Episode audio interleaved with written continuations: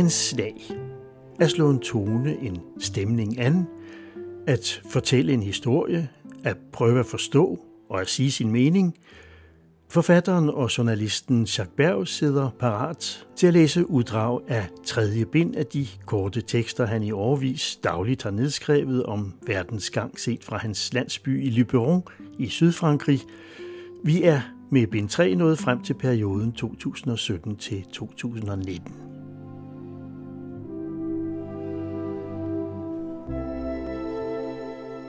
I går stod jeg i 20 minutter på en lille bro og så nogle ender glide hen over vandet på en kanal i byen Ile-sur-la-Sorgue.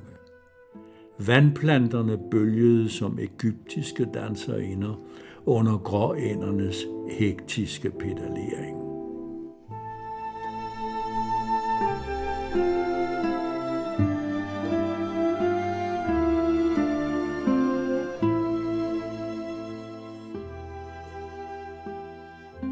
En gift 30-årig mand, good looking, møder hos nogle fælles venner i Paris en 21-årig, smuk, mørkhåret kvinde.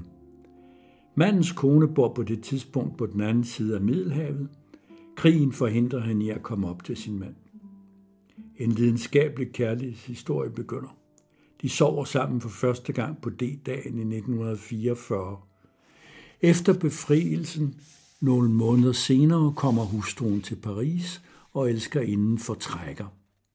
Hun har ikke lyst til at leve i skyggen. Hun bryder med den gifte mand. Så går der tre-fire år. En dag løber de ind i hinanden på gaden. De elsker stadig hinanden og genoptager forbindelsen, som denne gang kommer til at vare i 12 år.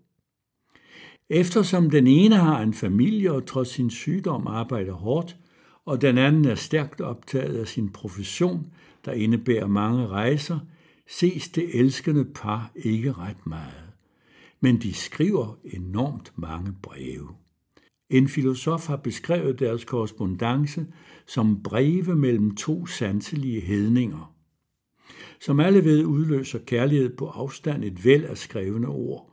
I dette tilfælde over 1300 breve, hvad der i gennemsnit giver et hver tredje dag. I al den tid sætter hustruen tvillinger i verden. En dreng og en pige. Hun ved mere eller mindre, hvad der foregår, kender og vil alligevel ikke kende hans affære, eller hans affære, foretrækker at tige, familien går frem for alt. Under en depression forsøger hun at begå selvmord. For ham er deres samliv blevet, som var de søster og bror. Som forældre er de blevet det samme som deres børn. Familietrekanten er i ustabil balance. Den hviler på fragmenter af kærlighed og sædvane, og den går først i stykker, da manden bliver dræbt ved en bilulykke. Elsker inden på sin tid har nu kun sin karriere tilbage. Hustruen kan begrave sin mand på kirkegården i den provensalske landsby, hvor de havde købt hus og tilbragte ferierne sammen med børnene. Hustruen, Francine, dør 20 år senere – Elskerinden dør først 17 år efter hustruen.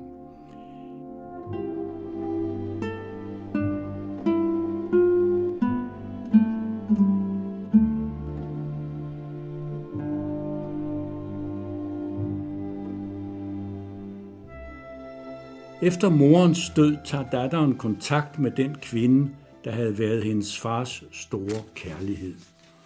De to kvinder sympatiserer og taler sammen i timevis, mest om manden. De mødes første gang i Nice på et hotelværelse, hvor de ligger på sengen og fylder sig med chokolade. De ler meget sammen. De bliver venner. Tvillingebroren murer sig ind i en bebrejdende tavshed endnu den dag i dag, foretrækker han at se bort fra, at han er sønnen. Alt dette kan forekomme banalt, men den omtalte mand er en berømt forfatter, Nobelpris, og rollen som elskerinde spilles af en kendt skuespillerinde. Deres omfangsrige korrespondence er lige udkommet. Datteren, der blev advokat og styrer farens litterære arv, står for udgivelsen. Hun bor nu i huset i den provensalske landsby, der ligger et par hundrede meter fra forældrenes enkle rosmarindækkede grave. Hun forklarer, at hun besluttede sig til at udgive brevene om den skjulte kærlighed så mange år senere per instinkt. Lidt også fordi en barndomsveninde efterhånden havde brugt meget tid på at tyde de mange breve med henblik på en eventuel udgivelse. Den lovformlige hustru var matematiker og en talentfuld amatørpianist med Bach som sin foretrukne komponist, samtidig en yderst diskret person. Hendes mands læsere og beundrere verden over vidste ikke andet om hende, end at hun forbød udgivelsen af en ufærdig, selvbiografisk roman, som man fandt manuskriptet til på det sted, hvor hendes mand var omkommet ved bilulykken. Hun fremstod i offentlighedens øjne som den sure, forrådte hustru, der naturligvis måtte hævne sig.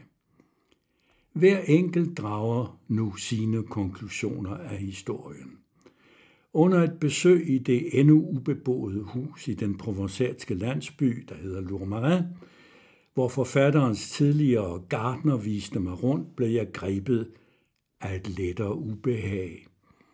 Ved at se og lægge hånden på det første menneskes skrivepult, han skrev stående på grund af rygsmerter, og hans forhjulstrukne sorte tildækkede Citroën nede i garagen følte jeg mig som en ubuden gæst, påtrængende. Det kan måske forklare, at jeg lige nu ikke har særlig lyst til at klemme mig ind i deres private korrespondence. Et par består som bekendt af tre. Dig, mig og os. Det bliver ligesom for mange, hvis man til den fjerde person, hustruen, og de to børn, nu vil lægge et vist antal læsere. Man er ikke langt fra at tilråde forfattere at undgå at have kone og børn. Men hvis man har mod på brevene, regn så ikke med mig som deltager i den gamle kritikerdebat om tekst over for biografisk vinkel.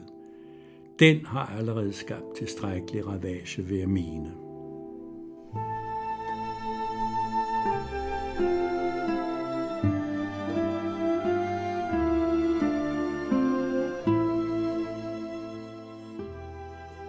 Den unge kansler i Østrig, den 31-årige Sebastian Kurz, har taget nynazister og deres åndelige arvinger ind i sin regering.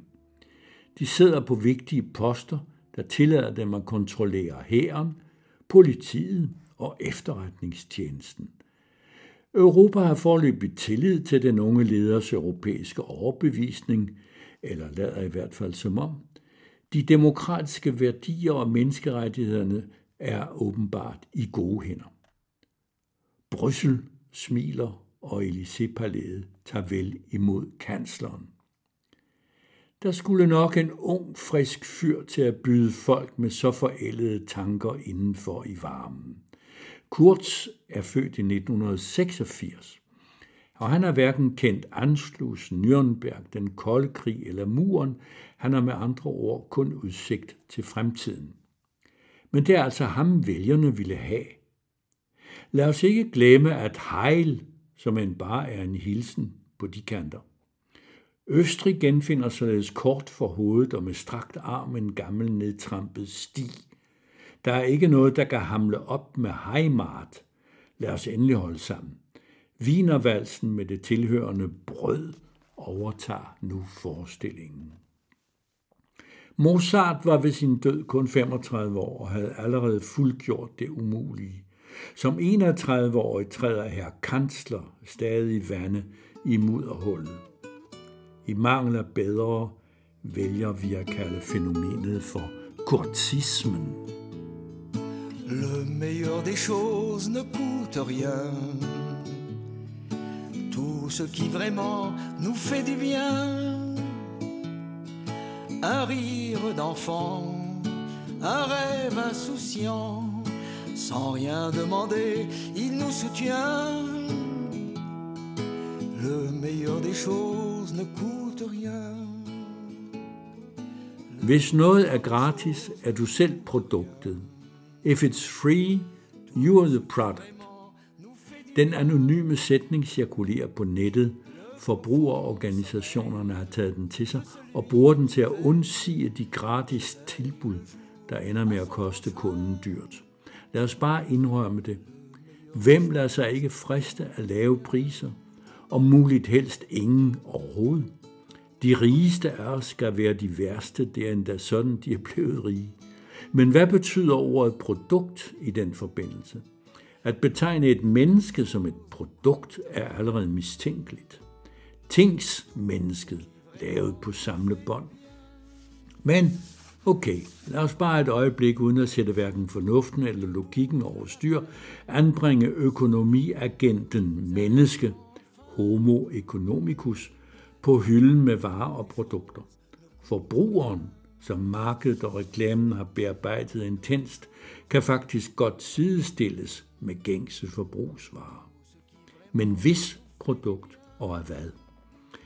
Hvis jeg ubetænksomt kaster mig over en flybillet til 100 kroner, og allerede ser mig selv træske langs vandet på en drømmestrand i Thailand, er jeg så et produkt af turistbranchen, eller er det dårlige vejr derhjemme? Er min politikerlede eller bare et anfald af blues?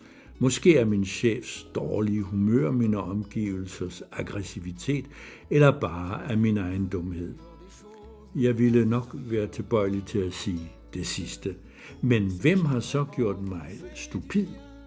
Mine forældre, skolen, universitetet, samfundet, min omgangskreds, julemanden eller Macron? Det er ikke godt at vide. Er ikke selve livet den skønneste gave? Det her gnækkende produkt hilser sine medprodukter, der sandsynligvis altid har vidst, at tilværelsens sande værdier ingen pris har.